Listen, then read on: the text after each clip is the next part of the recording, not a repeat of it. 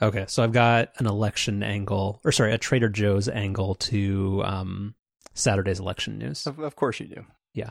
So I think I've sent this account to you before Trader Joe's to be discontinued.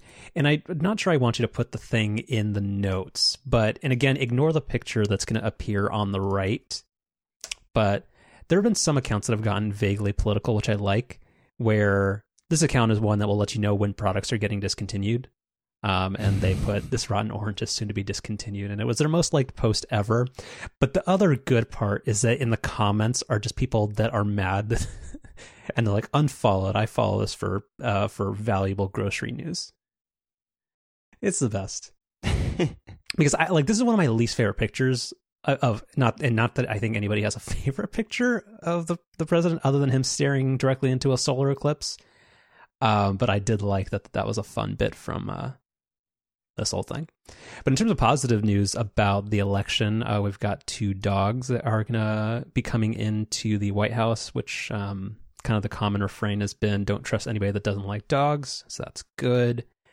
Um, what do you think about the two speeches that happened? Um, they're, they're not, were they acceptance speeches? I don't know what you'd call them. The ones that uh, Kamala and um, Biden gave on Saturday evening. Yeah, acceptance speeches, victory speeches. Well, is the election like, over? Sorry, mo- mo- happy happy show. I, I I did watch them, and you know it. There was a sense of normalcy returning, which was really nice.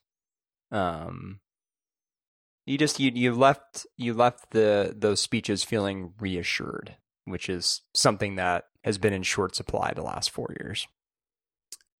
Very much so. Like I, I, thought they were both very good speeches, and they were both um, exceedingly normal, which was cool. Um, I know that's that's that says a lot, or that's a very low bar, but also, um, uh, Darth has been doing amazing overtime work this weekend. But what he posted during the um, uh, during the speeches I felt was really encapsulated all of it, which was at 6:01 p.m. on November 7th. This feeling of hope is weird. yeah, I, I, liked that one. I mean, like, because it just makes sense, or, or, or it it it's been a long time where there's actually like politicization is the wrong word, but where like just uh, wanting uh like broad imp- I, I don't know, like just just wanting the country, all of it, to do better is is um is a weirdly uncontroversial subject, but for some reason has been completely lost the past four years. So I don't know. I think Darth captured it really well. Yeah, there was a lot of good Twitter this weekend, and it was a very positive weekend where just leaving MSNBC on the background and, and watching people dance in the streets was um, uh, enough to um, sustain making a bunch of mediocre latte art. Yeah, I um I think I you know I mentioned on the show at least a couple of weeks ago at this point that I was basically totally off Twitter. But then kind of in the week leading up to the election and then the week post election got really back into Twitter, just keeping up with everything. Mm-hmm. I think I'm going to go back off Twitter for a while now. Yeah, you and Claire both. Yeah, no, I saw Claire's message and I thought that, was one of the things I, or one of the um, um, moments where I thought, like, yeah, I, I should probably get back off Twitter too. Yeah, you should. You should always follow uh, Claire's lead. Um, one other thing because I because I use the website version of Twitter so that I use Twitter less, which is a somewhat effective strategy. Uh, I'm not following him, but it keeps recommending that I follow uh, Micah Cohen uh, of the 538.com website. Um, and he's got a really cute dog who apparently looks like Obi Wan. Very good. I knew it was that because it wasn't the um the sassy guy who drives the um like the the space Uber, the Millennium Falcon. He's not Han Solo. That's correct. No, that's not Han Solo. Han Solo is the kid. Han Solo is the one who I'm not your father, or the the chops his hand off and then the thing. What? The one who is um what uh the one who's Princess Leia's brother who That's loses his hand. Luke Skywalker. hmm Yeah, that's Han. What? hmm, What? Okay, no, it is it is Luke. I've just remembered. Never mind. I never remember which one's which.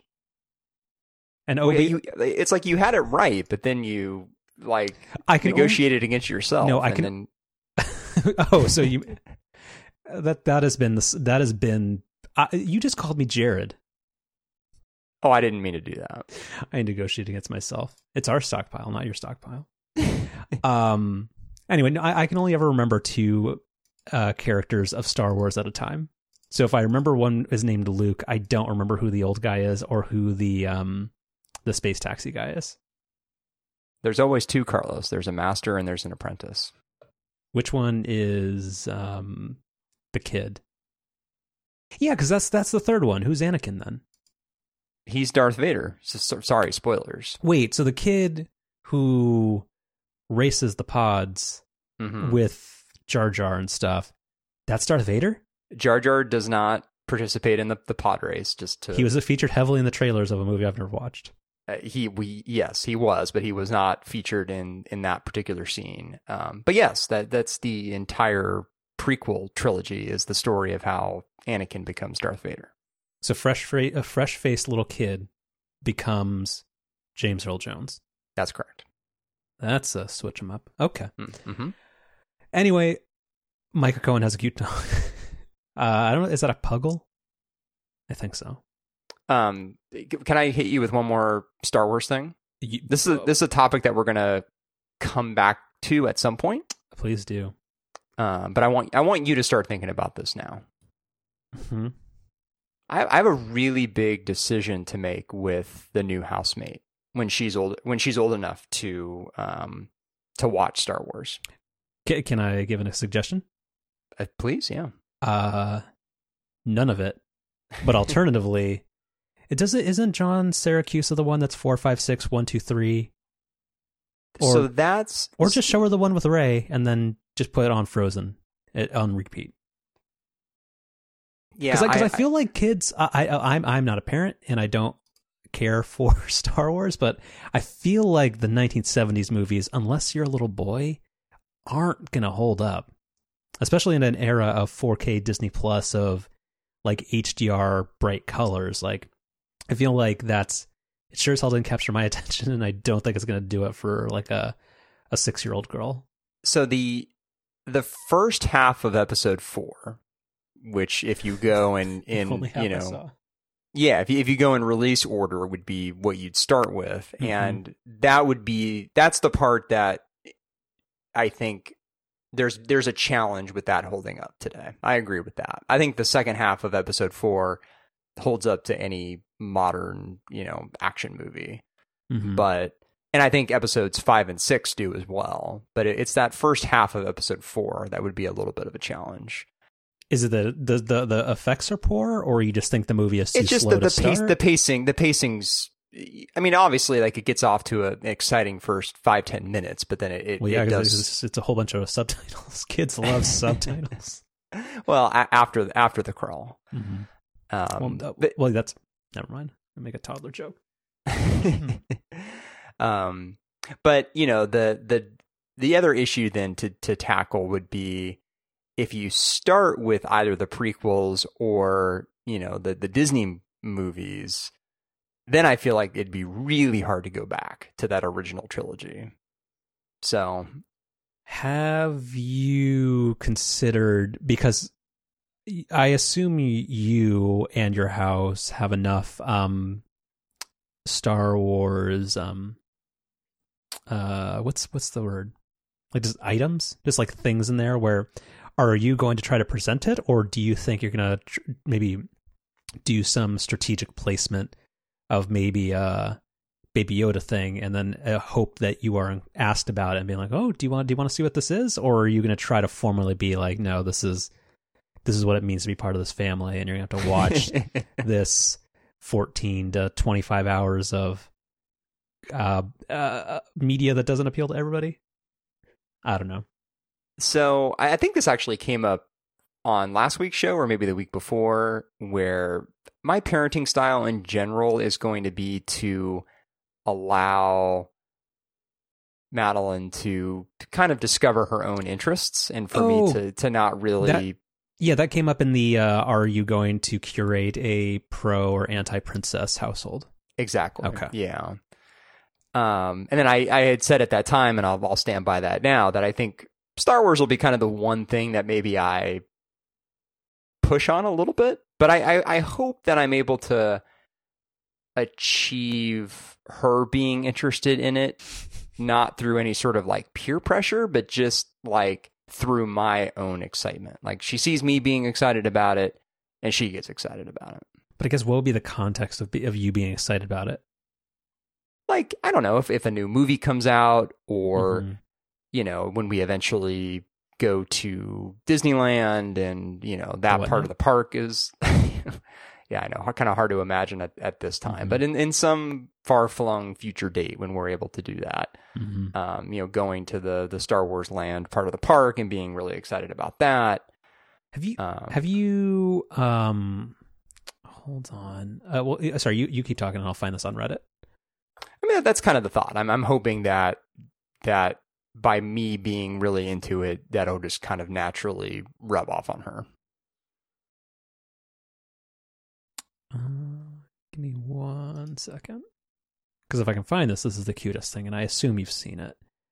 Um, no. Okay, well, we'll we'll move on, and then if I find it, I'll. Um. No, I'll find it anyway. Okay, so yeah, so that that that makes sense. But um, so have you thought about other? Because like Pixar will kind of just happen on its own. Are there? There's no other media that you really care about.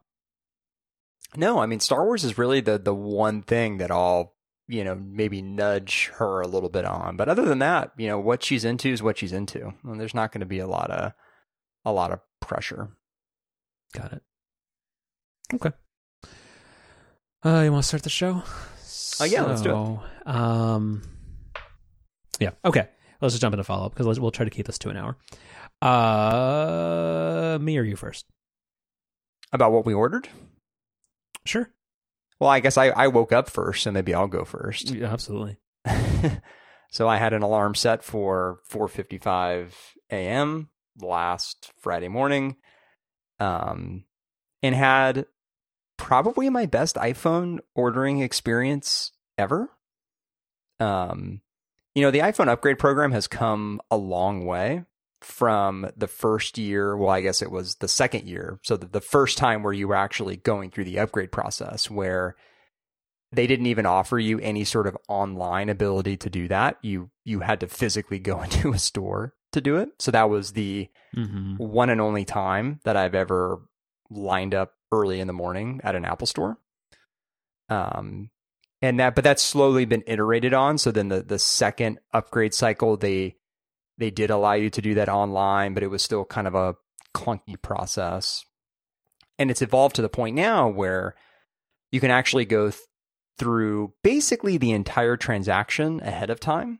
So, like the four or five days leading up to the official pre order date, you can go through and check that you're eligible to upgrade, go through the credit check for the um, the loan for the program. You select the actual phone you want.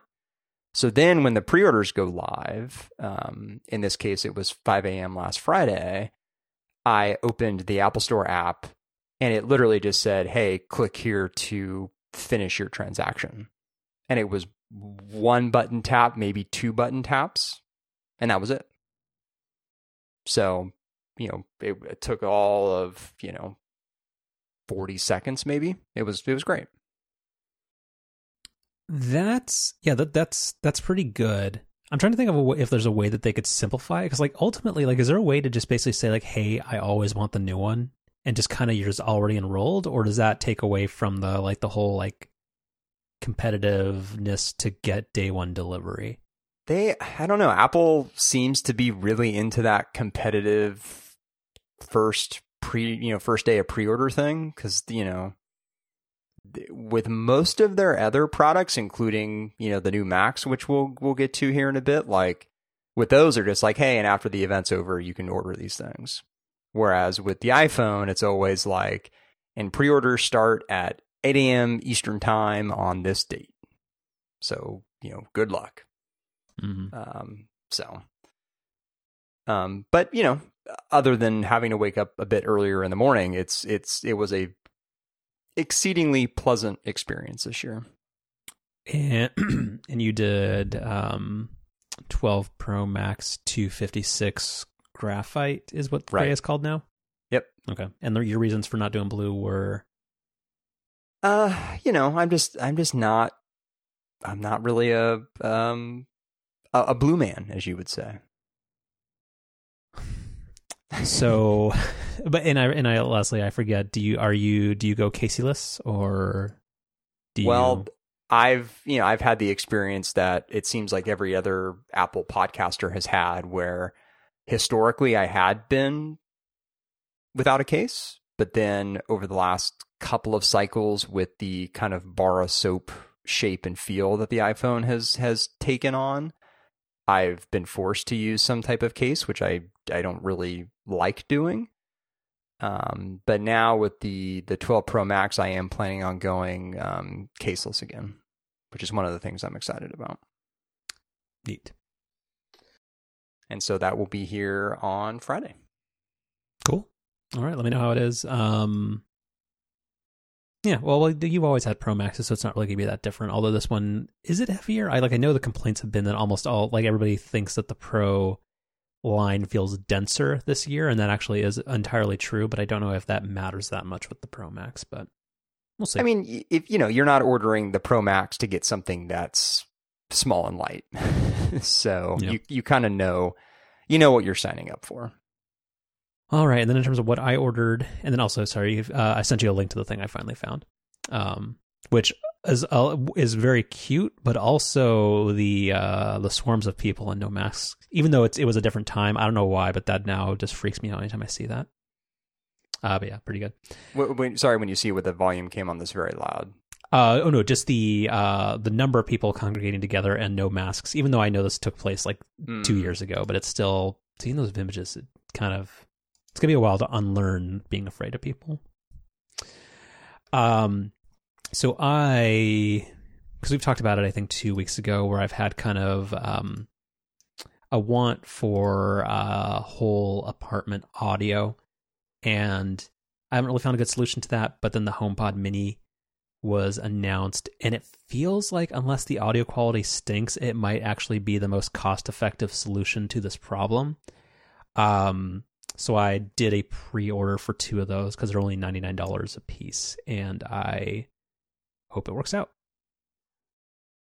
Yeah, I I hope you haven't been listening to either ATP or Upgrade the past couple of weeks because both Jason and Marco have had some pretty um well actually Mike too. Through the three of them have had some pretty brutal HomePod related stories recently. they? I like Yeah. I've been I've been fast forwarding a lot of upgrade uh, the past month Oh, I or forget so. you're not a you're not an Upgrade Plus subscriber, are you? I am, but I don't. I I, I actively don't listen to it. Okay, well then you you'd you'd probably be better served not listening to this week's Upgrade Plus. What is the- what's the complaint? Like I already know the HomePod sucks. Like I, but yeah, but so I that's that's not news. Well, okay, so if you really want me to spoil this for you, um, so the general gist with both Mike and Jason is that apparently. Whatever the latest version of the HomePod OS is, I don't know if it's the same number as iOS, like 14.2 or whatever, um, is basically just like totally broken. Where, you know, Mike, and th- so Mike's story won't really apply to you because Mike's is related to a new feature they came out with where you can um, permanently pair your HomePod or HomePods to an Apple TV hmm because I guess the way it worked before is if you wanted to use the HomePod for the speaker setup of your Apple TV, you had to, had like, to actually select it Yeah. every single time. Which, Uh-huh. Wow. Well, yeah, but that, that's Um, very much in an iPad user's wheelhouse of just having like two cement blocks around your legs, which is yeah, um, that's kind of tough. So the, apparently they came out with a solution for that, which Mike, you know, immediately enabled because that's something he was interested in. but the second he did that, the HomePods just no longer connect to his Apple TV, like at all. Like it's just not recognized by his Apple TV Mhm. as a as an output source.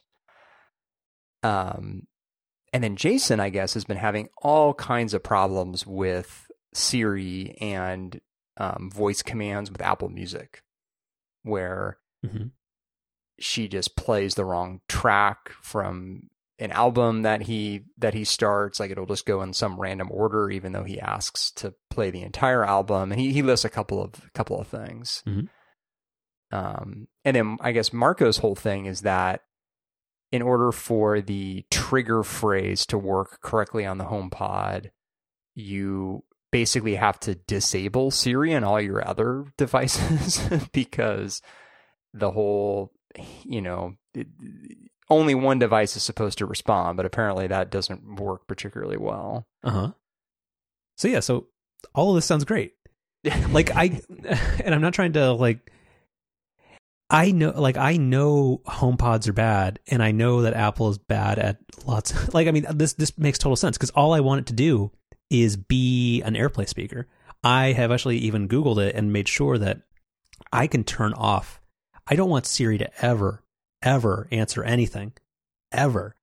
Like I just want it to be a speaker where I can go in where I don't have to do like a Bluetooth pairing because I'm going from the bedroom to the kitchen. I don't want it to do anything. The fact that Apple has somehow broken Hey Siri, that's that's that's the best. I mean, I mean, I know it maybe sucks for other people, but like, I don't want it to do that. So yeah, no, that's that sounds good. That sounds like a dream. Like I, I get it, like just because like you're firmly in the um the Echo family of products, right? Right. And like, and that's not like a begrudging thing. Like you actually, for the most part, like them, right?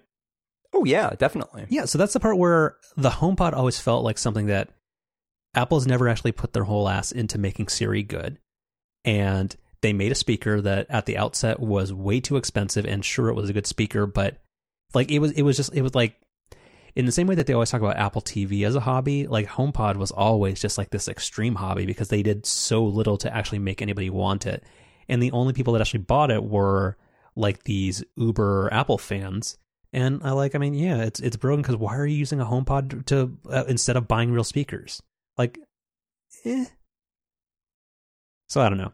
And in, in the whole like uh, like where uh, Echo every time you ever like where it's gotten so damn good, uh, other than the fact that I've had to um uh retire and like bury the uh the stump Echo because it was causing some issues, but Echoes have gotten pretty damn good at figuring out which one should be which, but the Hey Siri across all your devices has always been an absolute mess, and to the point where like the Apple Watch, like, do you remember when like this Hey Siri would trigger on your Apple Watch and you wouldn't even have said anything? Oh yeah. Well, and, and then they they introduced the whole raise to wake. Yeah, and then you can finally that- turn off the thing where it's still I never use Siri on my watch, but at least that makes sense where that's just so much harder to accidentally trigger. So like I guess like meh, I feel like if you bought a HomePod and you wanted it to be like the full on HomePod experience, like that's kind of you went in with eyes open. I don't know. Like I mean it's it's never been a good product and like I want it to be the dumbest version of what is already a kind of dumb product. Oh. Yeah, I guess now that I think about it as just a an AirPlay 2 speaker, is there even any other $99 speaker that's out there that that's mm-hmm. AirPlay 2 compatible? Well, so that's the thing where I don't even care about the price. Like, I mean, I kind of do, but like, I mean, if it was like they're five hundred dollars a piece, then yes, I'd have a problem with it. But like, if it's the sounds good, that will solve my problems because I'll just go buy three of those and maybe one regular HomePod, like hopefully on Black Friday clearance. Turn off all the Hey Siri smart stuff or allegedly smart stuff, and then I will just have an easy way just to tell my Mac or my phone to send audio someplace, and there's no Bluetooth futzing, and it's great. Yeah, like I like because that's where that's why I was asking you about your Sonos um Sonos ones of how they sound for music and other stuff, and you were kind of you were kind of meh on them, but you were like for two hundred bucks it's fine. But I kind of like I I've I've looked at Sonos's return policy, and I'm there. It sounds like a very generous return policy where they'll even pay return shipping, but I kind of don't want to just buy two of those and then very likely return it. Yeah, it'll be really interesting to compare the HomePod Mini to something like the Sonos One. Yeah. Which is, you know, basically double the price of a HomePod Mini. It, if if the if the home if the, the HomePod Mini is really solid sounding, then then that'll be that'll be kind of interesting. Yeah, because those I would only ever have that I would only have like in the kitchen and bedroom where I don't really care that much about sound quality. Like I want it to be listenable, but like my fear is that it's going to sound like an Echo Dot or something, which would be really bad. But otherwise, like I don't know. It, for the money, I feel the expectations are quite low. I think the other thing the HomePod Mini probably has going for it too, especially with kind of your I, I'm I'm I'm not taking a shot at your apartment. I'm just room filling sound is uh, is a is a relative term, and when uh, the room is smaller, it therefore it's much easier to execute on that goal. Like it, it's it's if the Trump administration taught us anything, if you set the bar really low, you still won't clear it, but it might look less bad. so I wasn't going quite that direction. I, I was. This is more a comment into. I'd say you have a very neat setup, a very well thought out setup, and okay. the right. HomePod Mini looks to be very very small, which I think kind of fits your vibe. Whereas something like the Sonos One is not. I wouldn't describe it as being a they're large big. speaker, but but they're a little bit on the bigger side. Well, and that's yeah. a problem with like I already have an Echo spot in the kitchen. I like, and you've seen my counter space situation. Like, I mean, uh, I I don't really have a spot to put it like a a, a big ass Sonos One somewhere. Right. Yeah. So we shall see. But yeah, uh, uh cozy and neat. I'll take it. All right. Uh, so uh, match point volley back to you. Oh wait, no, that's tennis, not soccer. Poop. All right. Okay, you're gonna leave it all out. oh, you pit. you uh you pulled a, a Ted Lasso. no, no, uh, no. Uh, wait, what was the one where it's not called practice? It's called training. Training, yeah. Yeah, I, I, like that. He has he has that line. He's like, I got to go to practice. I mean, tr- tr- whatever. yeah, he's leaving it all out in the pitch. All right, so you finished uh, the ten episode season of Ted Lasso uh, from the Apple Corporation. I did. What do you think? It's it's so good. Mm-hmm. It's so good from from start to finish. It's yeah. I, I don't I don't know what else to say. I don't have any original thoughts here. It's just it's it's really good. It's not what you expect it's going to be, which is what everybody says, and you just have to kind of see it to understand that. Um, yeah, it's it's it's really good. And you know what I was I was thinking about this like kind of refreshing to have a 30 minute show. Cuz every you know everything is going to like not only the hour format but like like a like a true hour, right? Like not it's, it's not yeah, it's not 44 minutes, minutes commercial. Yeah, it's like it's like literally 60 65 minutes. Um, whereas, you know, this is a tight 30 to 34 minutes I think per episode, yeah. which is which is nice. The one exception to that rule cuz cuz I do I very much agree with your TV fatigue thing or where everything because it's now streaming is is not targeting that like broadcast TV 44 minutes thing. Uh, Better Call Saul gets a pass on that because I do love that those end up being even with ad skip end up being like a solid seventy minutes. So no, those, those can take... be those can be as long as they need to be. Mm-hmm, mm-hmm. Yeah. Um. But yeah, Ted Lasso is great. Everybody like what Thanksgiving's in a week and a half, right? God, no. This, uh, I keep wanting this year who, to be over, but it's, it's just who, the 11th. Who even who even knows? That sounds right. No, it is. It is 15 days from now. So you know what? Everybody just go eat a bunch of stuffing, grab some sparkling wine, and then just sit on your butt and just put Ted Lasso on, and you'll have a much better day than if you were watching whatever type of um, American football uh, would be on. So instead, watch some real football, and it's very enjoyable. And there's many, many, many. Well, not that many, but there's there's a lot of Stiller sparkling gags. Um, and we're not going to mention when some of them happen, but I did. You know what I'm talking about. I I, I do. Yeah, I, I now I now know what you're talking about. And the best part, and I don't think this isn't a spoiler for some joke, but I do just like the like every three episodes, there's always kind of like it, and it's not like the most inspired joke, but like anytime there's a slag against tea, I'm always so happy because tea because tea is disgusting. Oh, it's the worst. It's the absolute worst. No, Whenever Dan and Jason are talking about, I'm like, what are you talking about? It's it's just like I can just go have like I could just go get like mosquito rainwater from like my backyard and put some like oregano in it, and and it's and it's basically tea. So no. Anyway, so I I very much enjoyed all of that. And there's lots of good gifts loaded into Giphy. So if you're if people are in some work slacks and you need to uh, tell the team to believe or whatever, um, just forward slash Giphy Ted Lasso.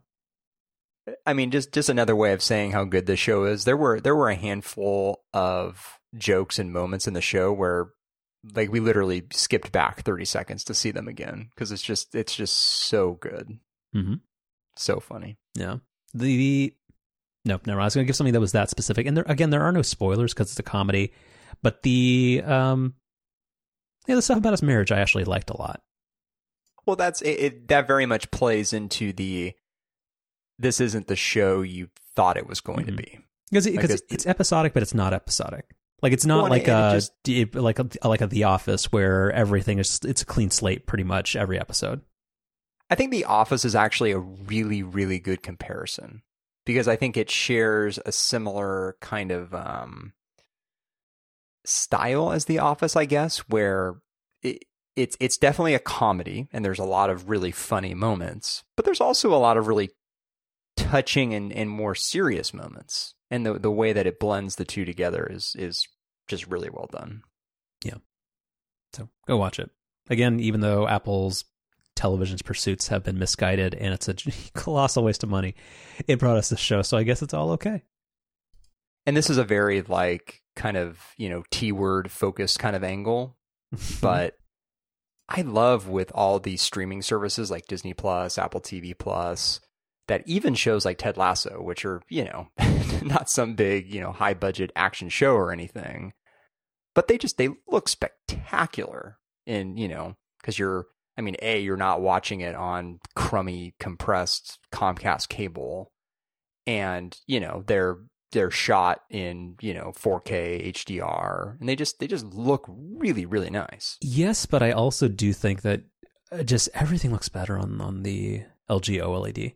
Well, that yeah, that doesn't hurt either. Like it's it's always just so nice to be done with a show and then you watch the credits and you're not blinded by uh title uh, like end credits on a black screen that is mostly just uh gray. right. Like I don't know like if you I know it's probably been a while since you've watched something and like that on an LCD, but when you were just done watching something that you really really liked and you'd see the credits and because the way LCDs work, you would just be taken out of the moment because you're just blinded by uh gray.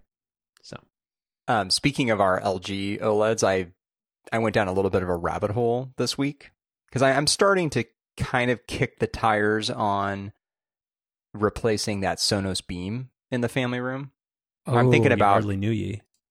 Well, so I'm thinking about moving that too because I think we've talked about on the show. There, we have a TV in the living room now as well, and so I'm thinking about moving that there, and then getting something a little bit more high end for the family room, which is a which is a bigger space, and it's you know it's hooked up to this nice TV. Yeah, get the get the whatever what was it called? The Bose SoundTouch 700. That's that's kind of what I'm leaning towards. Um, but I also looked at the Sonos Arc, yeah. and this well so this is what took me down the rabbit hole because the Sonos Arc supports Dolby Atmos, which is kind of the, you know, next gen surround sound standard. And we've talked on this show at length about the complexities around 4K and HDR and like what specs of HDMI support what and like what kind of cables you need and all and all that. And that's that's kind of just a big mess. Even though the promise of HDMI is hey, one cable to set up, you know, everything. But the the details are a lot more complicated than that. Java, right ones run anywhere. um, turns out that that audio and I guess maybe Dolby Atmos specifically is is also just a complete and utter mess Mhm. where devices like the Sonos Arc only work over um, its HDMI. Well, I think it's HDMI Arc. I think that's that's the I, is it? I remember that being like it stands for like audio return it, channel. it is I audio thought that- return channel. I thought that was like if you were trying to like bounce audio. F- I thought that was like if you were kind of using your TV as like a receiver. Well, well, which is well, that's that's what you that's what you're doing when you're Hmm. using when you're using one of these Sonos devices. Hmm. Um, Oh, oh, so you mean Atmos can't be supported by optical? Is your point? So Dolby Atmos is not supported via optical. Okay. So like my Beam comes with it, it only has an HDMI port, but it comes with an HDMI to optical converter if you don't want to take up your HDMI ARC port. and on the Beam that works because the Beam doesn't support Dolby Atmos or any of the the more complex audio standards. So whether you support it in or whether you plug it into an HDMI ARC port or whether you use the optical converter to plug it into optical, it, it doesn't matter. But with a device like the ARC, it does. But the the challenge is that on the generation of LG OLEDs that you and I have, the only way to pass Dolby Atmos through the HDMI ARC port is through one of the native apps on the LG OLED TV. So, like, Got for it. example, if you use the Netflix app, which is built into the TV, that can pass Dolby Atmos through the HDMI ARC port to the Sonos ARC. However, your Apple TV 4K, which itself supports Dolby Atmos, is because it's connected to just another HDMI port on the TV, that's not able to pass Dolby Atmos to a, an external sound source that connects through the HDMI ARC port like the Sonos ARC. Um, that's something that LG has changed in their I don't know if it's in their 2019 models or if it's only in like their 2020 models, but there there's a there's a new standard called HDMI E ARC. Um, and that that does support um, passing Dolby Atmos from other um, devices connected to other HDMI ports on the TV. So it's, it's a it's a whole it's a whole mess. Can I pull pull like a, a Joe Biden centrist like a reality check thing on you? Oh, and I mean that Dolby Atmos doesn't matter, especially Yeah. if you're only You using betcha. a soundbar. Oh, heck yeah. No. So that's no, that's that's the direction I'm going, and I'm I'm. I mean, I'm all for you upgrading the the sound bar, but I just feel like if you were somebody who had like properly wired 7.1 and all this stuff, like yes, but otherwise it feels like it's extremely complicating a setup. Like I do think it's a good point of illustration for um how all these things that have one kind of like USB C and Thunderbolt and all kind of stuff, where they they sort of it feels like it should just work, but it doesn't. But not, I'm not sure it's worth the effort. No, that that's kind of why I wanted to to bring it up, and I but I had the yeah the realization as I was going down this rabbit hole that even if you did you know buy a new TV and like get this set up, I bet you'd be really hard to press, uh, or you'd be hard pressed to tell the difference. Depressed too. um, if you were if you were only using a soundbar um, that was outputting Dolby Atmos versus if that same soundbar were outputting just you know standard Dolby 5.1. And can you give me the 20 second summary of what allegedly is the benefit of Atmos? So eh, so you know surround sound everybody knows right. You've got the front speakers and you've got your rear speakers. If you've got a 7.1, then you've got your left and your right, and so you've got sort of like what I'll call I guess like horizontally oriented audio where you've got it on your side and in the rear and in the front. Dolby Atmos, you've got speakers that are actually like pointed towards your ceiling. And the idea is that sound bounces off of your walls. And so you get this kind of like vertical and horizontal effect. So you get this kind of, 40 audio.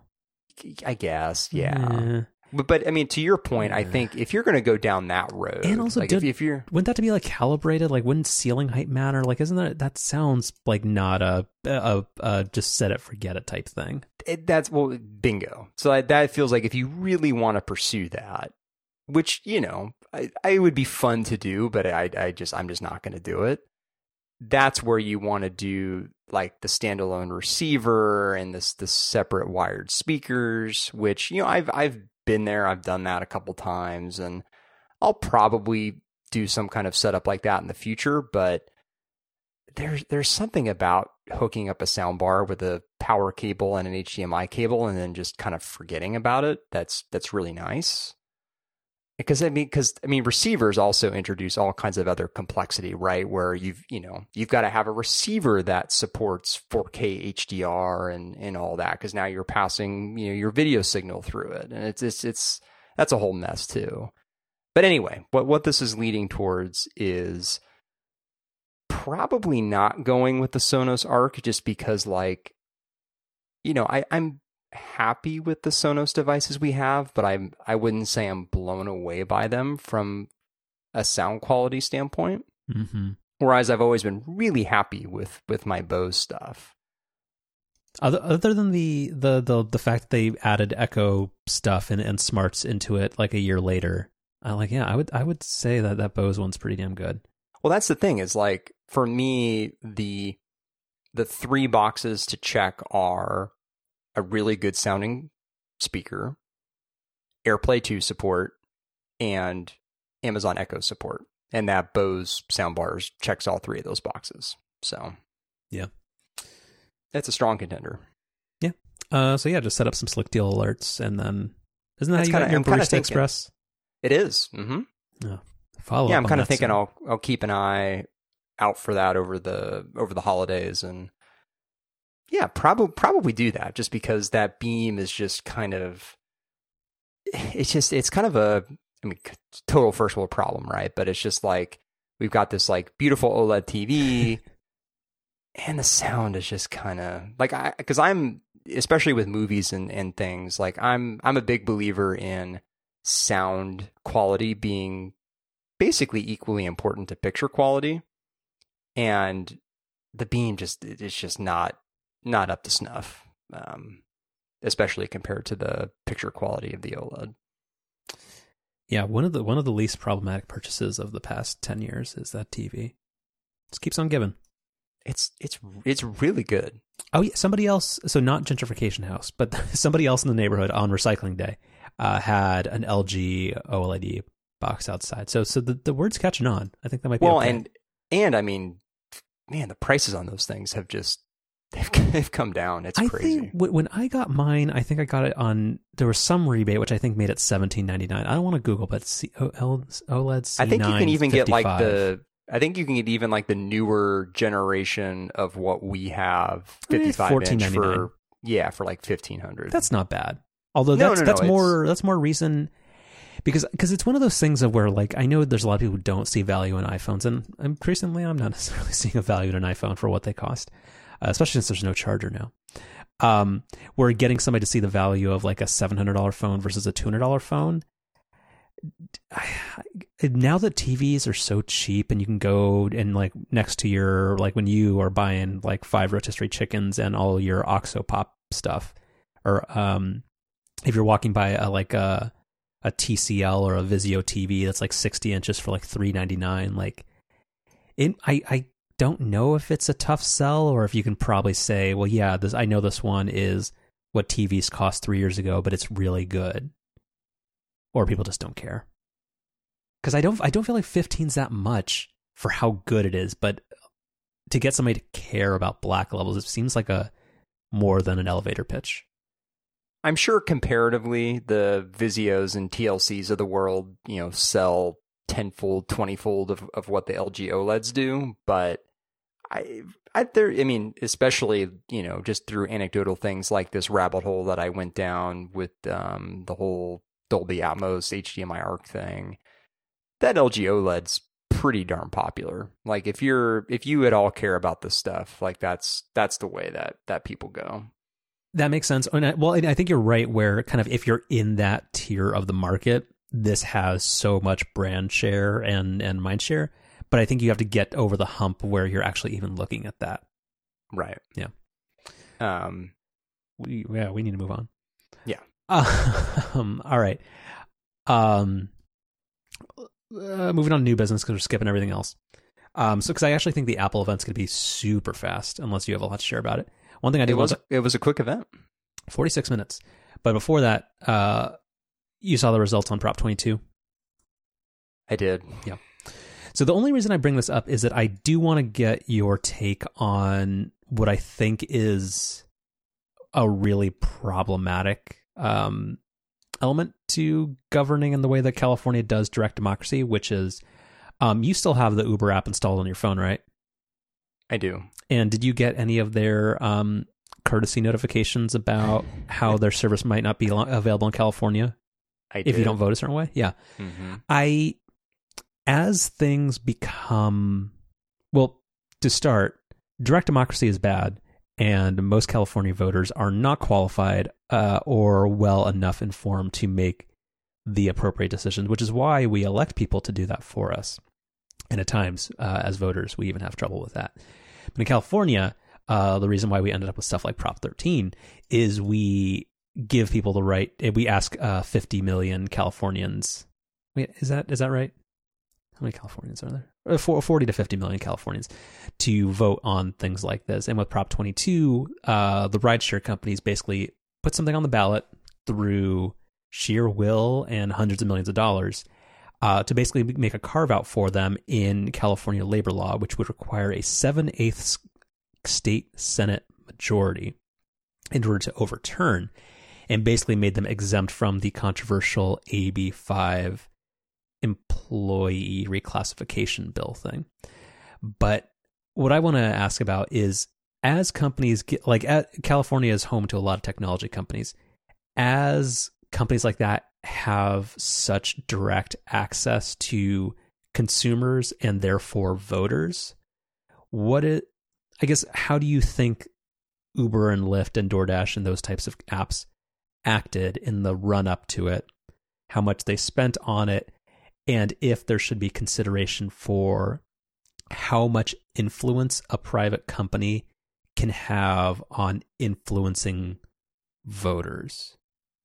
Well, I mean, this is one of the key issues with the way that our politics works, right? With, you know, the, you know, Citizens United case from a handful of years ago and the the impact that's had with super PACs and just money in politics in general. You know, equ- equating free speech to to money essentially is is a is a huge issue that we have not only in California but but nationwide. And you know, specifically with Prop 22 and the the the prop system here in California, it was one of the reasons I personally voted against Prop 22 was I just didn't feel like it was appropriate for a private, well, publicly held, but, but you, you get what I'm saying. A, private company agency. exactly. Um, company to be able to basically say, we want to be exempt from this law, so we're gonna create this carve out and allow people to basically allow us to opt out of this law.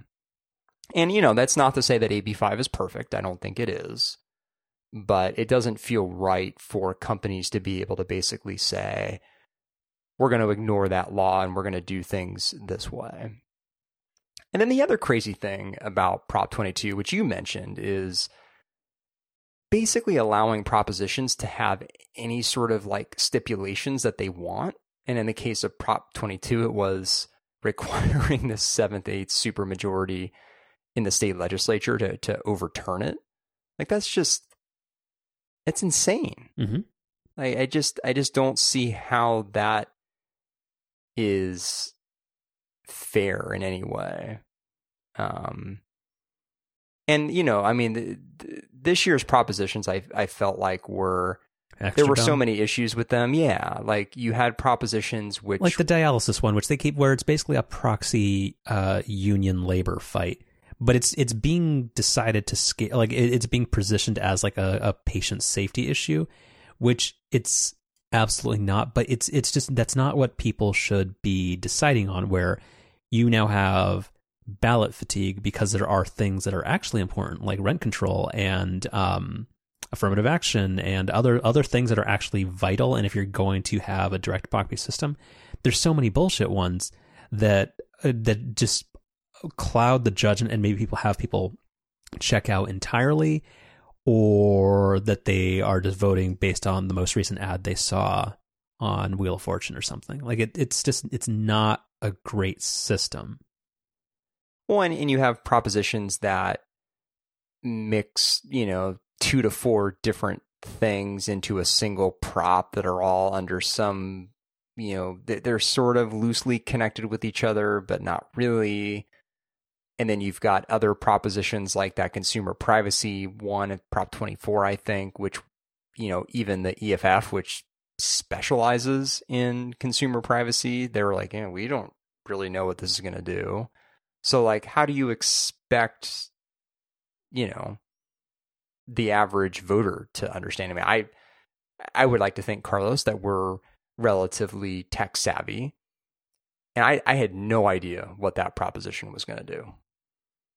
I, I read through it. I listened to the Prop Fest podcast. Mm-hmm. The more I read about it, the more confused I got. So, yeah, it's the the the prop system here is is broken in a lot of different ways. And Prop 15 uh, did not pass. It did not. Yeah. Uh, which that would seem like a very clear cut one. I, I, I don't get why people vote against their interests. I guess I, you've you've known me a long time. I've I you're supposed to get more conservative as you get older. Like I don't know if it's just the jackassery of the Republican Party and so many other things, but I feel I'm I'm finding myself getting more liberal, and I don't understand why. I think the the jackassery of the Republican Party probably goes a long way. Yeah, but I mean, just like why why are people who who's voting to have companies pay? Uh, this this is the whole thing about the Republican electorate. We're like, what, just why why do you keep hitting yourself? Why are you voting for stuff that is so clearly not in your best interest? You can feel that socialized healthcare is not the right answer. That's that's fine. That's a debate you can have, but stop voting against shit that could benefit you. Anyway, you have anything else? I, um, I, think that's it. Anyway, just to round it out, again, my my bigger issue, and I think something that we need to grapple with more, like what what if there was in 2024 because uh, Google is a California-based company, but I mean it's a U.S. company. Like, what if there was a ballot initiative where that was going to be for increased regulation and scrutiny on Google or um, Apple or something? In the same way that Apple sends you cute little push notifications telling you to go get your free trial to go watch Ted Lasso, if they could now do the same thing that Uber did, where they basically use their platform full of a captive audience of people who pay them money and ostensibly probably mostly like their service. Whether or not anybody actually will love a business is is um, of questionable uh, uh, premise, but the fact that companies can use their existing customer relationships to so effectively target and badger and influence the behavior of voters is really scary. Like this isn't even a, like thinking 20 years ago where let's say you were a big mega corporation and you wanted to take out some billboards, you want to send out a mailer to everybody in the state. Like that was kind of the extent of what you could do. And you could run some TV ads. But you really didn't have a hook into every voter's screen threatening to take your ball and go home if you can't keep fucking over your drivers. Like, I mean, it's, I feel like that level of it, even beyond, and I think it was a really good point you make with Citizens United and kind of just unlimited corporate speech. Um, is that's going to be something we're really going to have to figure out in the coming future. Anyway. Mm-hmm. All right, real fast. On Tuesday, there was yesterday. Uh, Apple did their third event in two and a half months, where they did the formal introduction of what the Apple Silicon transition was going to look like, which meant the introduction of three new computers, two laptops, one whatever the Mac Mini is. Is it a desktop? Kind of, sure. Sure. It's a, it's a desktop that people use with Pro Display XDR. So you're using your six ninety nine computer to connect to a six thousand dollar monitor, stand not included. We'll we'll come back to that. yeah. Uh, so do you want to give some uh, some color?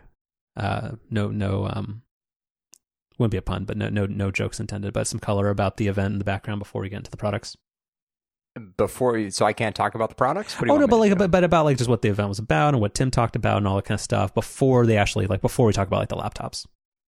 Well, so I get they introduced the M1, right, which is which is the first chip in well, so Apple has kind of retroactively now started referring to their iPhone, iPad, and Apple Watch um, chips as Apple Silicon as well. So basically, just any chip that Apple itself has designed. which is the A series chips, which we've all kind of come to know. Um, and there, you know, there was a lot of you know speculation and questions around what this chip would be. Like, would it just be an A14X or Z or, or whatever? So, real, real quick, did we ever, because I feel like we talked about this, did we ever get like either of us on the record as who thought it would be just called Apple Silicon in something? Or, because I know we talked about the motion coprocessor thing. We did we did talk about that last week. We didn't make any hard and fast predictions, but I, I think I did make the point that the M1 was 100% fair game because this is the company that just four weeks ago reused the MagSafe branding. So okay, that sounds plausible. Okay, anyway, so yes, uh, M1, M1, and oddly, kind of across the line, it's basically the just it's it's a single processor for all computers right now. So I mean, I think I think we just have to, yeah, we have to talk about these products to to kind of get into it. So that it's you've got your MacBook Air, your 13 inch MacBook Pro, the two port version, um, which Wait, you know, to really? So yeah, so th- Ooh, this is, I didn't I didn't catch that. Th- yeah, this has been. So I didn't really remember this during the event, and even immediately after the events, this still didn't hit me. But I don't know if it was an upgrade or somewhere else where I was reminded of something that I always forget about, which is that the 13 inch MacBook Pro has, for some number of years now, actually been basically two different products. Like there's there's been a two port MacBook Pro, which as that kind of name implies, has two USB C ports and has certain configurations available to it. And then there's real, a higher end. Real, real quick, when that one came out originally, that was called the MacBook Escape, so it didn't have a touch bar. So up in so before this event, did the two port have a touch bar or no? It so. Thank you for also refreshing my memory on the other part of this that I forget. Is yes, that's that's the the origin of this kind of split between the the um, 13 inch MacBook Pro line, which is when the Touch Bar was introduced, Apple kept a version of the 13 inch MacBook Pro which did not have the Touch Bar, which I think Marco gets credit for for naming the uh, MacBook Escape because it had a, a, physical escape key, which was one of people's chief complaints about the first version of the Touch Bar. But then when Apple kind of revamped the touch bar and came back with you know a physical escape key and some other improvements and the, and the new keyboard etc they they kept this kind of split in the 13 inch MacBook Pro line where the you had this two port version which basically had kind of the lower end configs available to it and then you had the four port version which had the higher end configs available to it and I don't remember exactly what was available to which. Um, but in any case, that's not really important. the The context for all of this is that the 13 inch MacBook Pro, which now has the M1 chip in it, is the two port 13 inch MacBook Pro. So when you go to buy a 13 inch MacBook Pro now from Apple, the two port version is the M1 across the board. If you want the four port MacBook Pro, 13 inch MacBook Pro, that still has an Intel chip in it. And presumably will probably sometime next year become the 14 inch MacBook Pro, similar to how the 15 inch became the 16 inch, and then pick up pick up the M1 or, or some or the M2 or, or whatever. Okay, I, am sorry. Can I completely ruin whatever flow you had going? Just because sure. I'm going to forget this. Uh, this makes sense because I, I I skipped through a lot of upgrade this week, but one thing I did catch was was something that I think Mike was talking about was kind of the the two port limitation, where even on the Mac Mini, there's two USB C, USB four slash Thunderbolt ports. So maybe that's where just the M1 chip literally only can accommodate two. The, yeah, the M the M1 only has two USB 4 slash Thunderbolt controllers on it, which is the port that's available on uh, on these M1 powered computers. So, so yeah, when, exactly. Okay. So two ports is the is the limit. So basically, that's why. So assuming there's going to be an M1 Max or something that comes out to power whatever the 27 inch iMac and the 16 inch MacBook Pro, eventually that will then get back ported into the four port MacBook Pro when something which whatever the ARM equivalent of like PCI Express lanes or whatever uh, can accommodate more than that. Right. Interesting. Yeah, Okay. exactly. Um, so um, we, we kind of went down the 13 inch MacBook Pro tangent right away, but Yeah, that's fine. So the, the so the MacBook Air that has been completely turned over to the M1 now. So if you want a MacBook Air, the M1 is now your your only option. 13 inch MacBook Pro, you have the option of going with the new M1, which is the two port MacBook 13 inch MacBook Pro, or the four port version still has Intel um, chips available in it. And then we've got the Mac Mini, which Apple also used as their developer kit for Apple Silicon over the summer, and that now has the the M1 in it as well. Um, and yeah, I mean, you you briefly mentioned this. I think one of the really interesting things is that there's one chip across this whole line. You know, there's not a there's not an M1 X in the MacBook Air and an M1Z in the MacBook Pro. It's it's just one chip across the board. Um, and and as you know predicted, Apple didn't talk about clock speeds or, or anything like that. There's a lot they the didn't talk about. Yeah, but when, but, but what's what's fascinating, right, is that the, so the MacBook Air is fanless, Mm-hmm. whereas the 13-inch MacBook Pro and the Mac Mini have a, a cooling system, a fan-based cooling system. Yeah, I love the part where active cooling is code for it has spinny fans that make noise. right. it's a good euphemism. It's very Um, yeah. And the phrase Apple used, I think both during the Mac Mini presentation and during the MacBook Pro presentation, is that those products could s- sustain Yes. top performance for longer. That Which, again, this is this is very uh, like we just got out of an election cycle, but this is a very like cagey phrasing where rather than saying the MacBook Air will get throttled down because to stay within its thermal envelope if it's uh, uh, operating at like full capacity for more than 10 seconds at a time, saying that the higher end ones can sustain performance longer is a really it's not disingenuous, but it's a really interesting way of explaining away why these are basically all running the exact same thing, but that there may be better performance for certain types of tasks with the better computers. right. So, in layman's terms, I guess the way to say this is that for many, many tasks, there's really no difference in performance between these three products. And for very specific tasks, um, mainly ones that require lots of CPU cycles over a longer period of time. Running Chrome. exactly, good example. Mhm. The 13 the 13 inch MacBook Pro and the Mac Mini will be faster than the MacBook Air because they'll be able to sustain this this maximum performance for longer. Um, but I think the the consequence of this is, you know, Apple's Mac lineup for for a while now has always been a little bit fuzzy in terms of product differentiation between the various products. It's had a lot of like redundant parts, but there like there's still reasons where you'd pick something else. But yeah, the the overlap of the 13 inch MacBook Pro and Air have has always been um very like lacking clarity.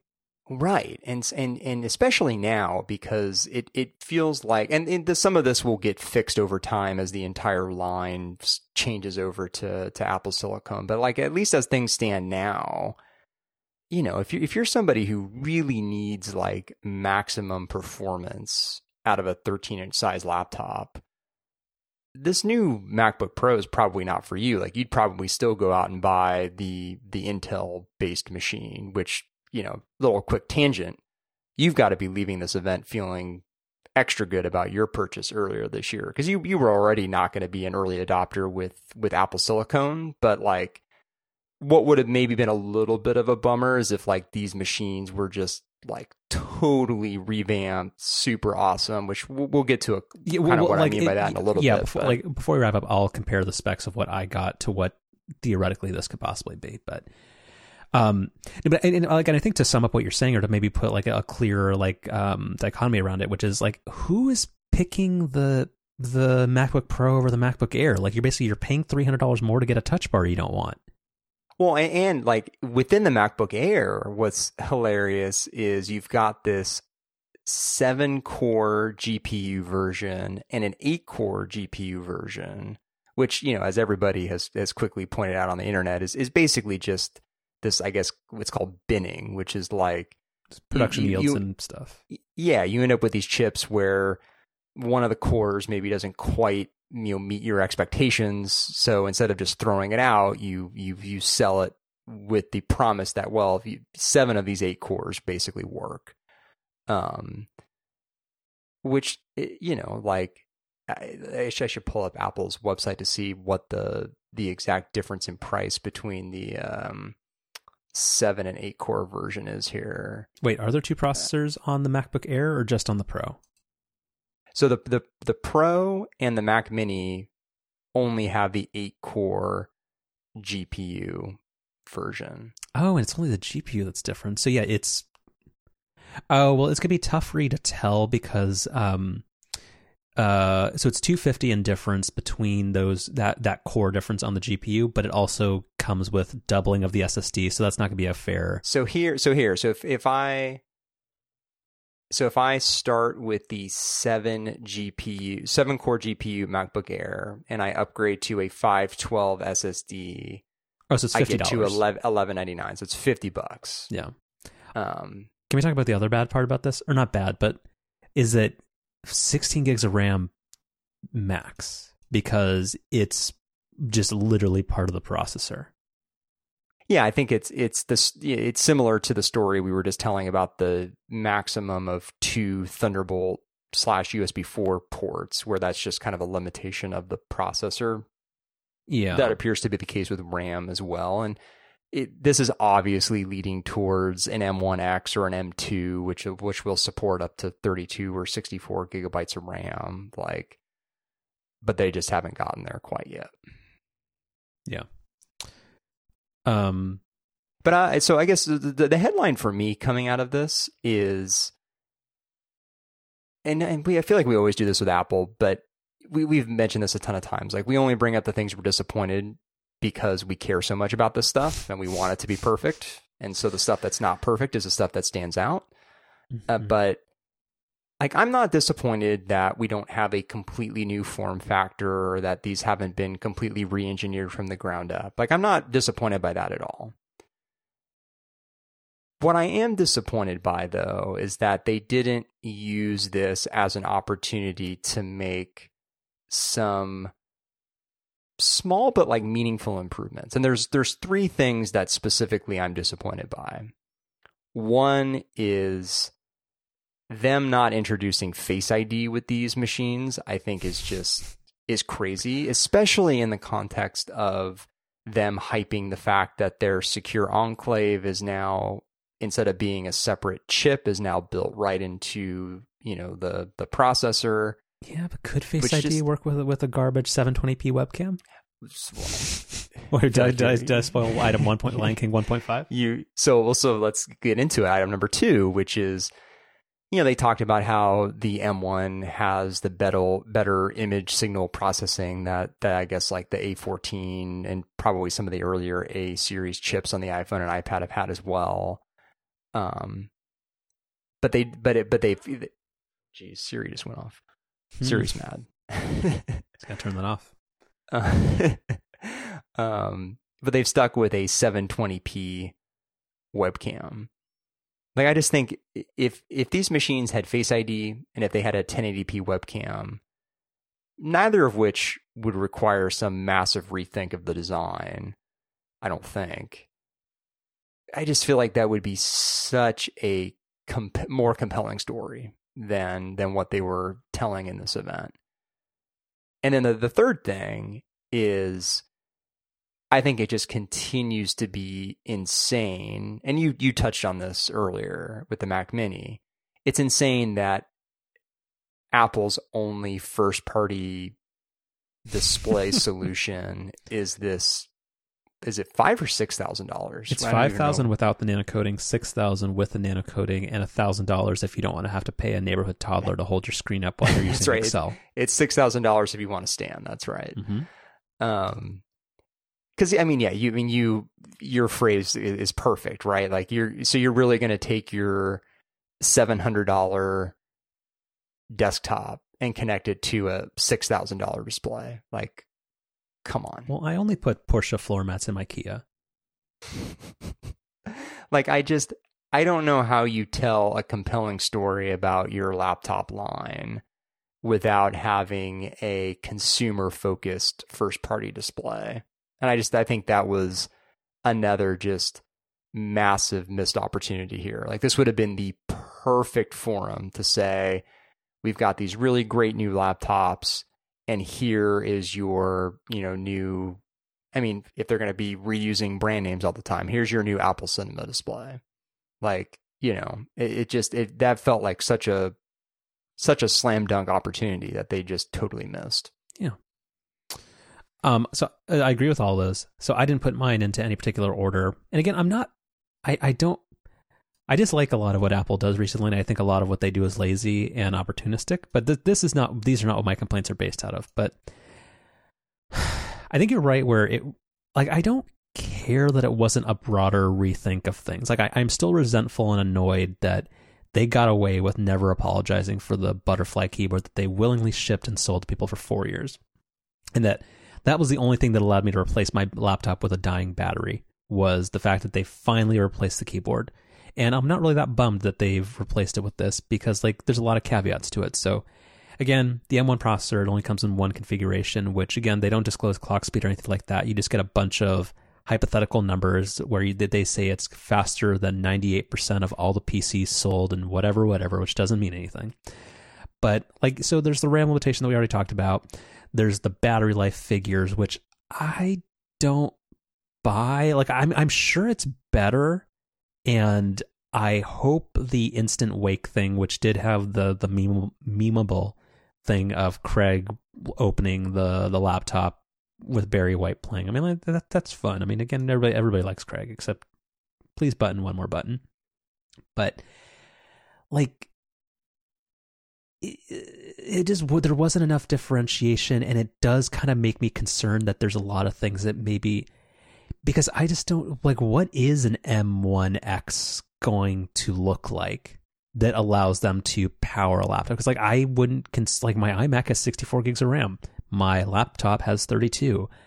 Um, I, I don't know if that one size fits all thing is going to work other than them saying hey, we're just going to pack a ton of fans in the 16 inch, slap two of them in there, and, and hope and call it a day and hope it works out for everybody.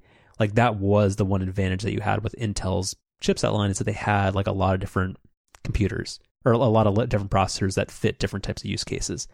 And again, like I know this is going to allow them to create newer, smaller computers and they're going to be more power efficient and stuff like that. But I just, a lot of the figures they threw around of how much faster something is, like I don't necessarily buy if like Joanna Stern, because again, she's the trusted authority on 13 inch laptops. If she does a thing where she says, Hey, I was using this, I had Chrome open, I was doing Zoom meetings, I was in WebEx, I was in Slack all day, and this computer ended the workday after 12 hours of use with still 35% remaining, I will totally buy it. But when they're like, oh yeah, it's it gives you 17 hours of wireless web, which maybe means that they have one tab open in Safari. Like I don't I don't know. I feel like a lot of the statistics were very as you as you put in the online offline Slack. They were like very Bezos charty that I that I didn't necessarily necessarily love. But yeah, like I mean, I wasn't expecting them to do a gigantic rethink and do a paper thin like a re-envisioning of the manila envelope thing that they did with the MacBook Air, but yeah, still 720p webcams. Like these are the exact same computers as before. And the fact that they're like, oh yeah, that thing that made picture quality slightly better on the iPhone 6, we put that in the laptop so now it'll suck a little bit less. Like that's not really a compelling feature. So still no cellular on the laptops. Big Sur up like with all indications, the betas are still an absolute mess. Like I, I don't know. It just seems like there's a lot of stuff that's unfinished and not really that like feels like kind of a weird a weird spot to make a splash. Because one thing that I heard on upgrade, and sorry, I know I'm going on for a while, but that they mentioned is when the new when the Intel transition happened, they made basically no changes to the computers. But I don't think that was true. They th- when they came out with the original 15 inch MacBook Pro, that was when they introduced MagSafe, and that did wasn't that also the first time they ever had a lap uh, a webcam and a laptop. Am I making those things up? Uh, you, would be the authority on that, not me. I mean, I think both of those things are true. Where those were two really cool features that got introduced alongside a somewhat um, uh, um, tumultuous or like um, well, like uh, what's uh, what's the the the, the word um, a tenuous uh, processor architecture transition. Um, so I don't know. Like I, I, I feel like there could have been more done, or why not just sit on it for a year? Well, that, and that, that's exactly what I'm getting at, which is like, why now? It it feels like there there had been this really great story to say, like, you know, because of the new secure enclave built right in the chip that we have, now we now we can bring Face ID to the Mac, and you know, because of the um, graphics um, processing power that we have, we can support this 1080p webcam and we can power this great new standalone Apple 5K display. Like all of that was just, it was out on the table for them and did not require any sort of major rethink as to what a Mac laptop is or what the design of a Mac laptop is. But there would have been all of this really great stuff to go along with, you know, hey, all of this is possible because of Apple now taking control of the chip design process. And and instead all we got was basically the same story that we just got a month ago with the iPhone 12 Pro, which is here's the iPhone. It's faster and it's got 5G. And with the Mac now, it's here's the M1 it's faster and it's got better battery life, but it's got literally nothing else different about it. Yeah. And, I'm just going to go back to the fact of just like, just eh, they could have waited. I, I don't feel like there's anything, like, I don't think you're building customer confidence like that the computers need to look the same or you're going to spook people. Well, but and that but that that's that's what I mean. Like that's why I think the examples that I keep using around Face ID and the webcam and a standalone display, like well, because I think you get, just, the, you get the best of both worlds. Well, because those are you, intuitive wow features because the technology was ready, and when when Touch ID got introduced in the five, that was just like yes, that makes entire sense. This is a logical upgrade, but something is tan- is something is is completely different. Whereas this this wasn't. Right. And so you, you could have had the comfortable, familiar design, which is also better and easier for Apple, presumably. But you can still offer these really great new features. Mm-hmm. And they just, and to be clear, like, obviously they're going to do this. Like, I'm sure, I don't exactly know what the time horizon is one to three years, let's call it. Like, obviously Macs will have Face ID, and obviously they will start to get better webcams across the board. Apple's standalone display story, who knows what that's going to be, but but at least with these kind of smaller internal improvements that we're talking about, like those will obviously come at some point. I just think it's seems like it would have been a good big, fit right now. Exactly. Yeah. And, and just like just treading water for another year with Intel processors. I mean, just like because that would have given Big Sur more time to fully bake. Like it just it feels like I've been more satisfying to have more happen. Where I I just don't see any compelling reason where this is the story for for right now. Because the, uh, and the other glaring omission, and we'll, and we'll wrap up on this, which is that no touchscreens, which is fine. Like I'm I'm not somebody who's like a, a, a amazing or like a, a super earnest and steadfast proponent of touchscreens on computers. Like I generally don't like it. Like I have mentioned that I think a lot of the changes in Big Sur are because they're priming people to be ready for touchscreens. But like are we just going to have like some fairly middling and, and mediocre Apple Silicon first generation products and then like the cool ones that actually have chains are going to come out in a year and a half. Like I, I don't, I just I don't know necessarily what that serves because as we saw with the last quarter of Mac sales, like people when when you make a computer that doesn't have a keyboard that's absolute shit, like people people will buy it because they need to do their work. Like that's I, I don't know what this is really really doing. Like I'm I'm glad it's happening. I want I I love the Mac. I don't love the iPad, so I, I want whatever happens to make Apple care about the Mac enough to keep putting stuff in it and keep churning out Mac SKUs. It's great but like just but yeah i think we kind of worked to it at the end which is just the question of why now is kind of um went really unanswered. And i guess like who knows maybe in the spring event there's going to be something where they explain what the revamp of the 16 inch macbook pro is going to be and maybe things will be clearer if we see what a um less thermally constrained computer can be. But as of right now again not really sure i know. Well said. All right, chef specials. Let's do it. Um, I've got an Apple Watch band for you, so I'll send you a link. First party or non-first party? First party. Oh, hey, how'd it turn out? It's really, really good. For um, ninety nine. Hmm. So this is the um, the Leather Link band, which is a new band they introduced with the um, Apple Watch Series Six back in September. And I had, I think I had mentioned on the show that I, I had this on order but it was it was back ordered for for some number of weeks. So I finally got mine um, two or three weeks ago, and it's it's just it's so good. Um, so I got the the saddle brown color because I didn't really have any sort of brown colored band before. Um, it's you know it, it's like every other Apple Watch, but I, or every other Apple Watch band rather, but I just feel like it stands out more with this one it's just exceptionally well made. Like it just feels really, really sturdy and really well thought out.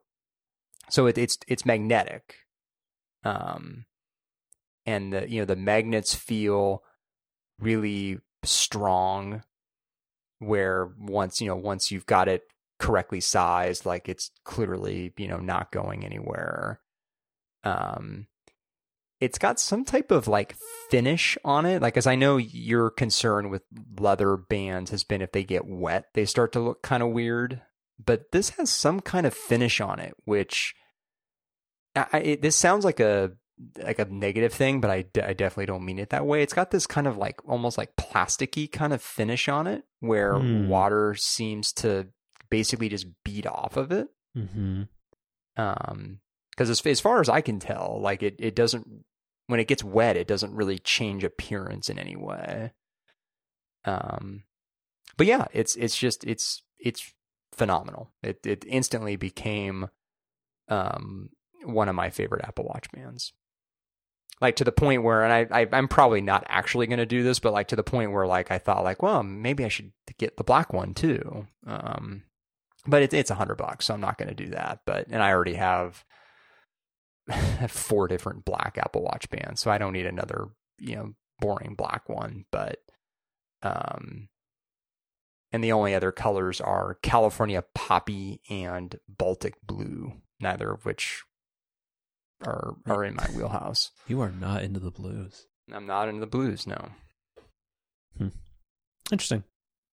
Well, that's that's good. And in 99, because again, when we talked about this, the I think when you were teasing that you might have ordered this, is that the very like the the um very similar leather magnet loop. I forget what the official branded name was.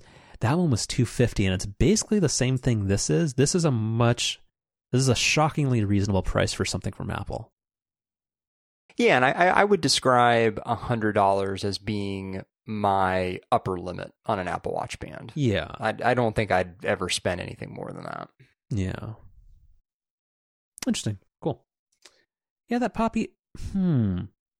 I think I, I don't know. I, I, I might do the poppy. I can't. Is this, uh, is this like a yellow orange? It's not orangey. I know this is tan. this is super not helpful in, in, the in the environment that we're in. But if this feels like very much something you'd want to see in person. Yeah, also, on this webpage, why is it showing me Super Bowl numbers on the third image? Oh yeah, I don't know. Is that a watch face? I guess what is so. that? Twelve nine three six. Is that? I don't even know what that means. Okay. Moving on. Uh, you know, I don't have one this week. Donald Trump's not the president anymore, or two weeks, or two months. Fuck it. You know, let's go. I don't care what Mike Pompeo says. Let's just everybody be happy for a week.